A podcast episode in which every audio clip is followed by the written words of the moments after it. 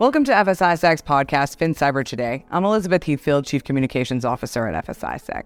We're shooting here at the America Spring Summit, where more than a thousand members of our community have converged to share knowledge and network over a couple of days. Our next guest has had some pretty interesting experiences to share lately. Jerry Perullo, former CISO of Intercontinental Exchange and the New York Stock Exchange, uh, former chairman of FSISAC's board, and most recently, interim CISO of Silicon Valley Bank. We're going to talk in detail about a topic of growing interest to our community board presentation and interaction. With boards more engaged in cyber issues than ever, CISOs need to understand how to present to them at the right level. But we got to get the juicy stuff out first. So, since you left ICE and New York Stock Exchange, you've been doing a whole bunch of different kinds of things. You have a podcast, you've been become a professor, and you also got a very interesting opportunity at SVB. Want to tell us about it? Um, sure. I mean, my podcast Life After CISO, and so the general premise there they go through all the things that the audience being a CISO that they might go into afterwards. And one I never foresaw, and, and it didn't make it into my initial podcast episodes either, um, was this unique opportunity of an interim CISO. And, and just to be clear, yeah, that was at Silicon Valley Bank, um, not at the time of the of the crisis that that later occurred. Um, but actually, before that, they, they had an amazing story about growing overnight and becoming a large financial institution. So that position was really about um, helping you know manage the massive growth that they had and the extra regulatory scrutiny. And so I popped into that, and then as you can imagine, that the, the needs there evolved very quickly, and so became an even different type of interim CISO gig after um, a couple months. Yeah, what what was that like? You know, uh, the culture there, it, it, everybody talks about having culture, and uh, there in particular, it was it was very real, and so it was a really tight knit team. Uh, the communication um, was constant, and you know, people really rallied uh, whenever there was a need. So. Unfortunately, that turned into crisis. But I'll tell you, the one silver lining in it was having such a tight knit team. You really saw people that just said, um, let's figure out what we need to do this day, this hour, this minute, whatever it's going to be, and totally focus on that. And, um, and, and things really got hyper execution prone and action oriented. And, and, that was a silver lining and. I was glad to be a part of that team and, and go through that, you know, once in a lifetime experience. Yeah. Do you have any advice for CISOs who find themselves in a kind of existential crisis? Sure. Yeah, right. And this is much broader in that situation, but I, I think you know one of the themes you hear a lot about C- from CISOs is, is having a seat at the table and want to be part of these discussions. And ultimately, it manifests as people talking about reporting lines and compensation and board opportunities and all of that as well.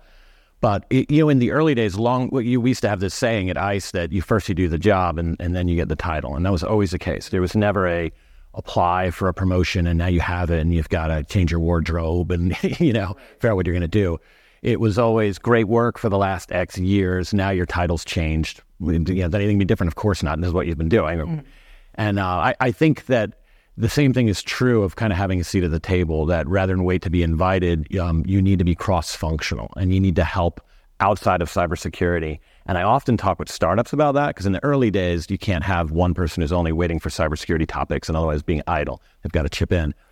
But you know, somewhat ironically, even in in a in a massive company at a time of crisis, I think it's the same thing. You know, as a cybersecurity leader, you need to be helping with anything and everything and any need, and you need to model that for your team because they really need to to be the same way. Mm.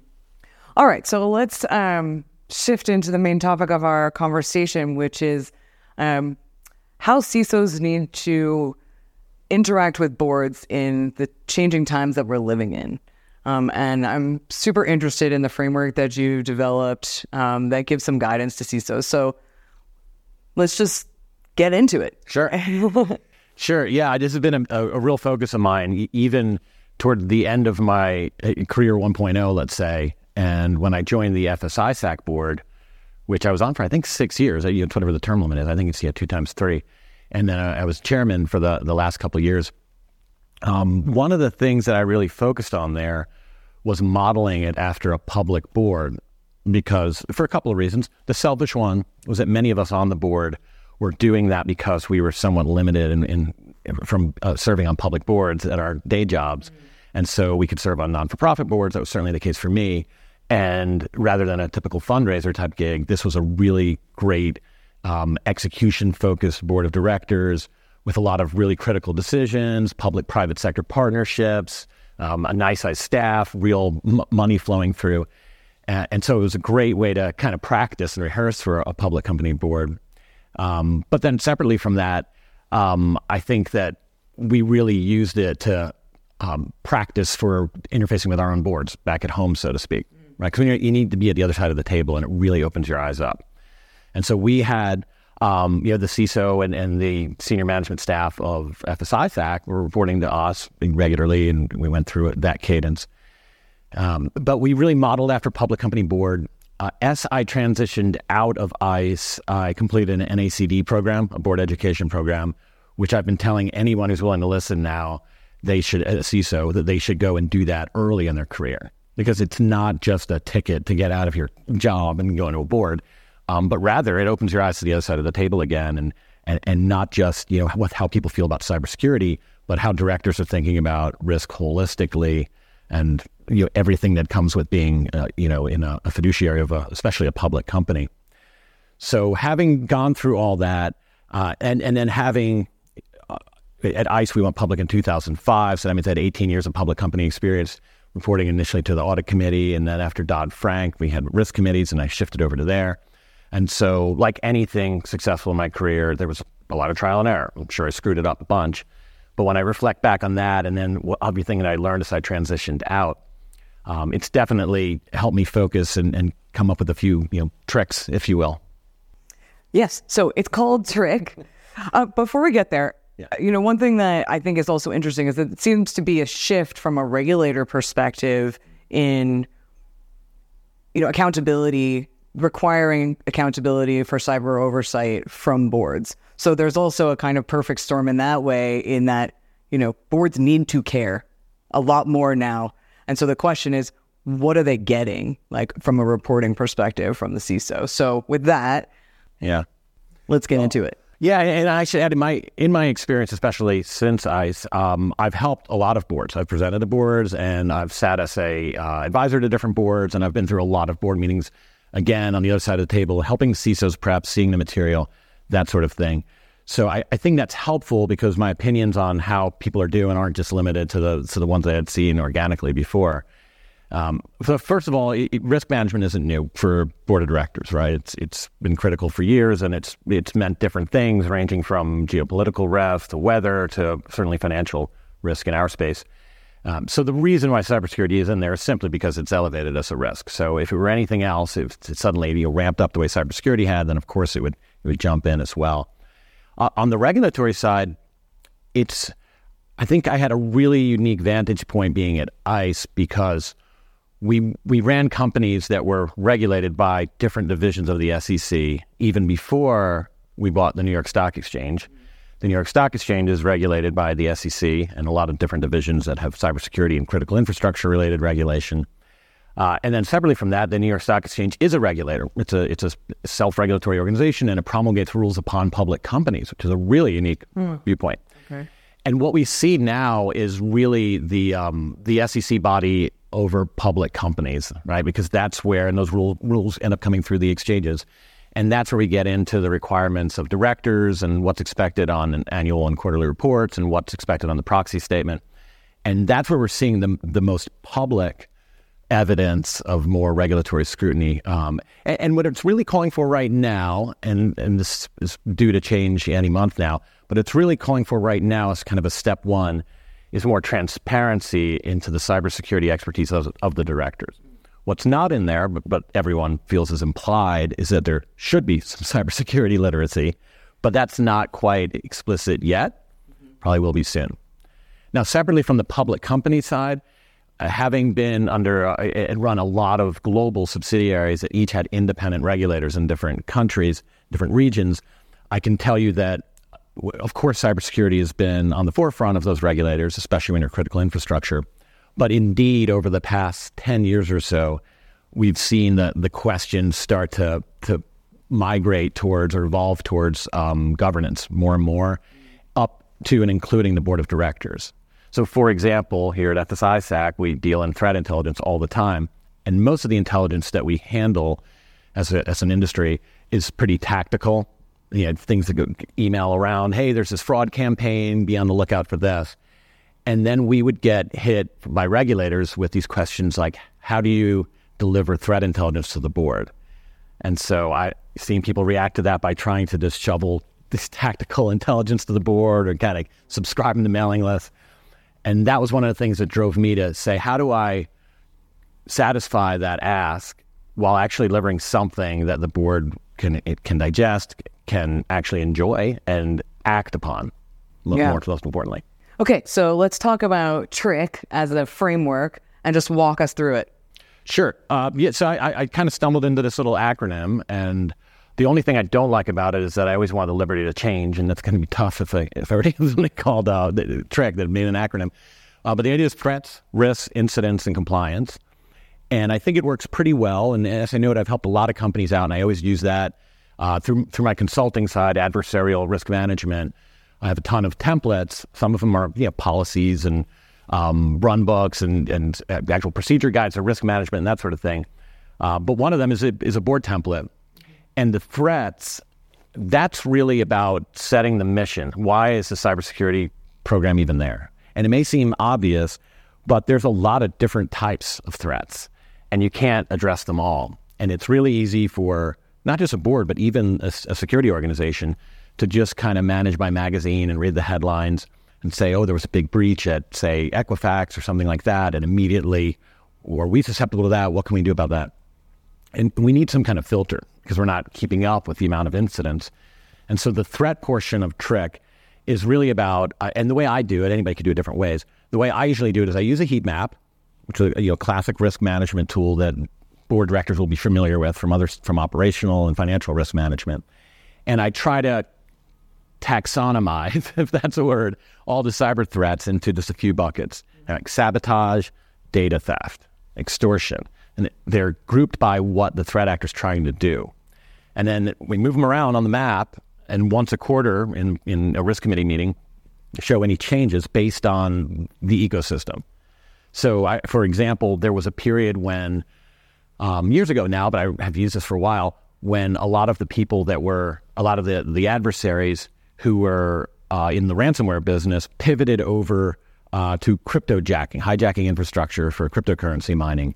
And you actually saw less ransomware attacks for a period. And using that construct, the next quarter, you know, we moved down what we call, consider the inherent likelihood of extortion. Not all the way down, but a little bit. And the reason it was important is that when we moved all the little pieces on the board, when it was done, the ones that were over a certain line, which we equated with a risk appetite, were where we focused the program. And that meant things like uh, hiring ethical hackers and saying, we are really worried about, and it could have been sabotage, data theft, whatever it was. So pick an example of that happening in the last six months, year, and replay those little bits in our environment to see how susceptible we are. And it was a much better way to get right to the things that the board and everyone was really worried about um, and not trying to boil the ocean, as we say. Yeah. So that's the T. Mm-hmm. On risks, um, I, I, use that very specifically to be atomic, a standalone, specific risks. So often vulnerabilities. You know, a company might have a thousand of them at any given point that are open, and it's just that constant – discovery and identification process, uh, similar to what I just mentioned. Let's test, see if any of those things would work in our environment. If, if they would, then we've identified a risk. At the board level, though, they can't and they shouldn't consume an Excel spreadsheet with a thousand risks on it. And that's a constant tension. And I see that in boardrooms of delivering them just a massive data, and, or they'll get data by tool. So it may be here's our vulnerability scanner output and the high and the mediums and lows. And just as they get through that emotional roller coaster, then they bring over to some other tool. Here's our application security. Here's the highs, mediums, and lows. Here's our bug bounty program, highs, mediums, and lows. And in, every quarter, there's a new tool, and another one mysteriously disappears. So what I found over time is I put together what I call a single chart called a remediation agility chart. And rather than focus on these individual risks, I just paint out the velocity of them, which isn't always a bad thing. It, it shows that you're able to discover a lot. If you have no risks and something's really wrong, but more importantly, it shows if they're getting remediated within the agreed timelines. And so there's a distinction of whether they're on time. If you find a risk, if you have 30 days to fix it, for 30 days, it's fine from a governance standpoint. But after that, if it's still not fixed, it goes overdue. So being able to show the red versus blue there, and the main thing to me, to the board, again, it needs to be actionable data. If that looks bad, meaning we are not working off our debt, we keep accumulating more risks and not solving them, that's an actionable item for the board because it either means they need to deploy more resources or they need to move the risk appetite and say, what we're calling a high today is really a medium because we're just going to live with those. Or maybe there's a management action, right? Something they actually need to do. Okay. on incidents. On I. uh, on incidents, I, um, I, I think the main thing there is to define severity levels and share that with the board and have agreement. Because right now, a lot of boardrooms, when the CISO or other teams bring in any incidents, they may say something like, oh, we haven't had any severity one incidents or severity two, or we've had 10 severity four incidents, whatever it may be. But understanding what that means yeah. is something that I, I, think directors can handle. And in many cases, they have more experience than the CISO does.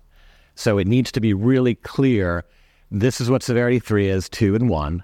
We're going to bring you every severity, whatever it may be, and let the board at that point say, I want to hear. Hold on a minute. If this happened, would would our you know would our rubric bring that to me? And if not, okay, I want to adjust it, so that then when they get the reports later, they'll know what they're not seeing as well.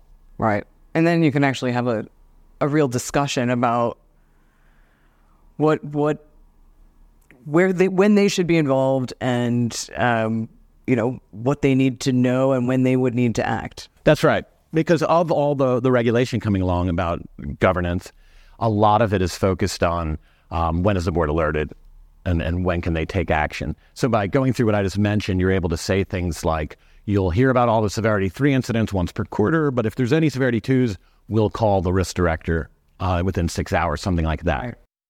And that helps the regulatory side in addition to the actual directors. Yeah.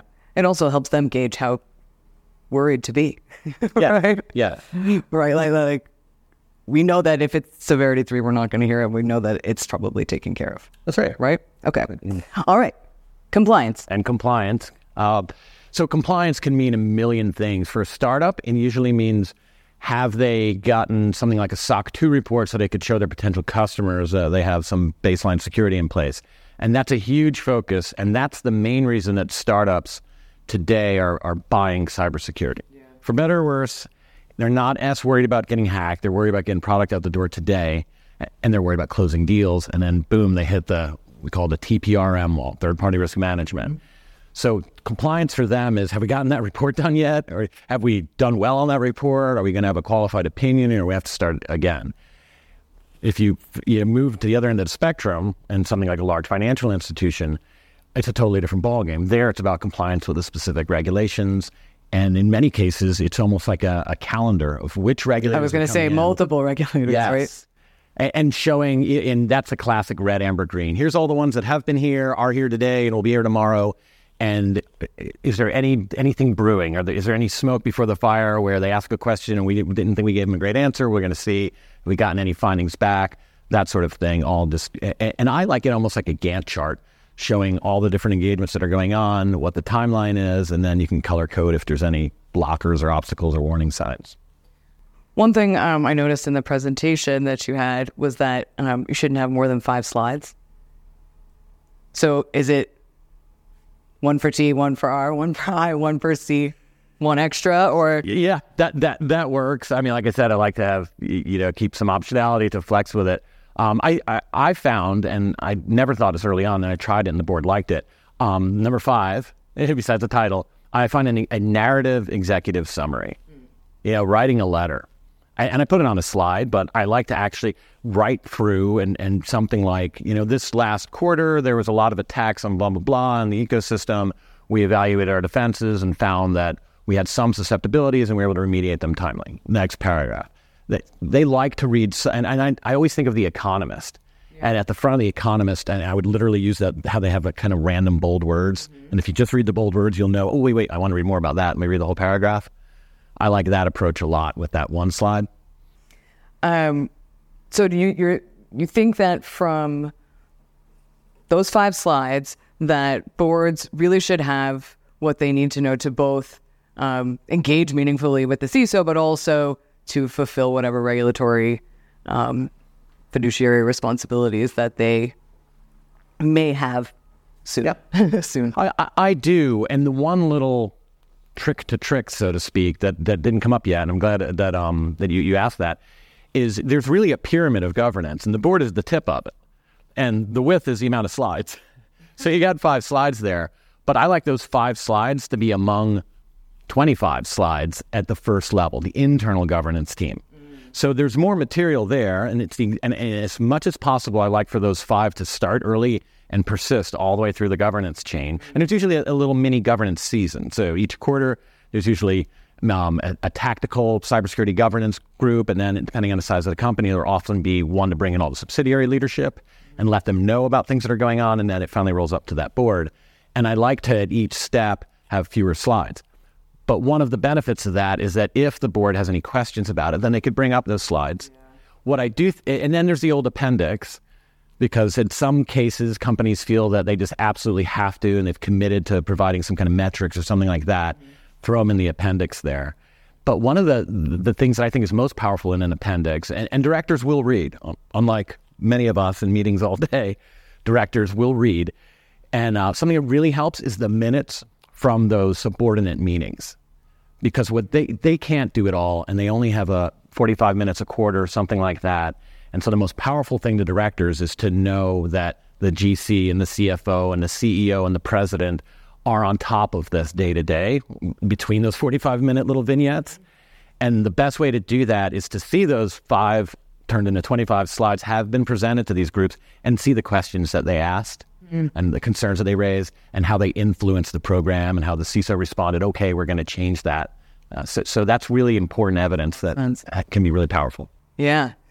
Um, so let's just talk about CISOs um, and their opportunities for being on boards now. Um, I would imagine that, you know, as you said, now that regulators are asking what is the level of cyber expertise, that there's there's an opportunity there for CISOs. What, what do you what kind of advice would you give to CISOs who actually want to be on boards? You already mentioned, you know, taking an NACD course and actually learning how to be a board director, at least at first in the abstract. Um, but but how do they make that jump? Yeah, it, it's a tough one. I, the one thing I like to say, I don't like to say it actually, but it's accurate, is nobody wants to board, to burn a board seat on a CISO. Right? And I, I think that what I mean by that is if you're just a one trick pony and all you're bringing to the table is cybersecurity, it makes more sense than what we see as boards training up existing directors. Mm. You know, and if you have 10 uh, independent public directors, chances are one of them already had a technology background or something like that, which was pretty adjacent to cybersecurity. So you're going to start seeing those things work their way into proxy statements over the next nine months anyway, where, oh, yeah, this director we've already had. Also, we never mentioned it, but has this exposure to cybersecurity. Um, but I think beyond that, um, for CISOs, and the, the reason why getting educated on is so powerful and serving on any board opportunities that you have, especially if there's something like a not for profit that is very action oriented, is really powerful, is because it's all the non cyber bits, that breadth that you have to round out. And so you have to, and if you're the type of CISO that is a kind of a finger pointer where you're just, well, you're going to tell everybody everything that's wrong just so that if it really goes bad, you're on the record having shown them all. And I told you so. Nobody's interested in that. And, and it's not really a good way to be a CISO either. But it's certainly not going to get you into the boardroom because if you're bringing up things that are impossible to fix, it's almost like you're just trying to put things on the record and, and trying to create negligence where there wasn't any. So I think the main thing is to, um, I hate the generic term, but to be a business person and even in, in when you're bringing forward security ideas and wanting to uplift security, be your own devil's advocate and think about what this is going to keep the business from doing and be really sympathetic to that. And, and yet, whatever firm you're at, um, make those close relationships with those subsidiary and line of business leaders and learn what's going on there. Now, that's it's one thing to get there and to understand all of that and to rehearse that. And then it's a different thing to kind of get the CV that shows that off or to get beyond the stigma of the CISO title so that when boards are looking through candidates, they don't just say, oh, CISO, I already know what that's all about.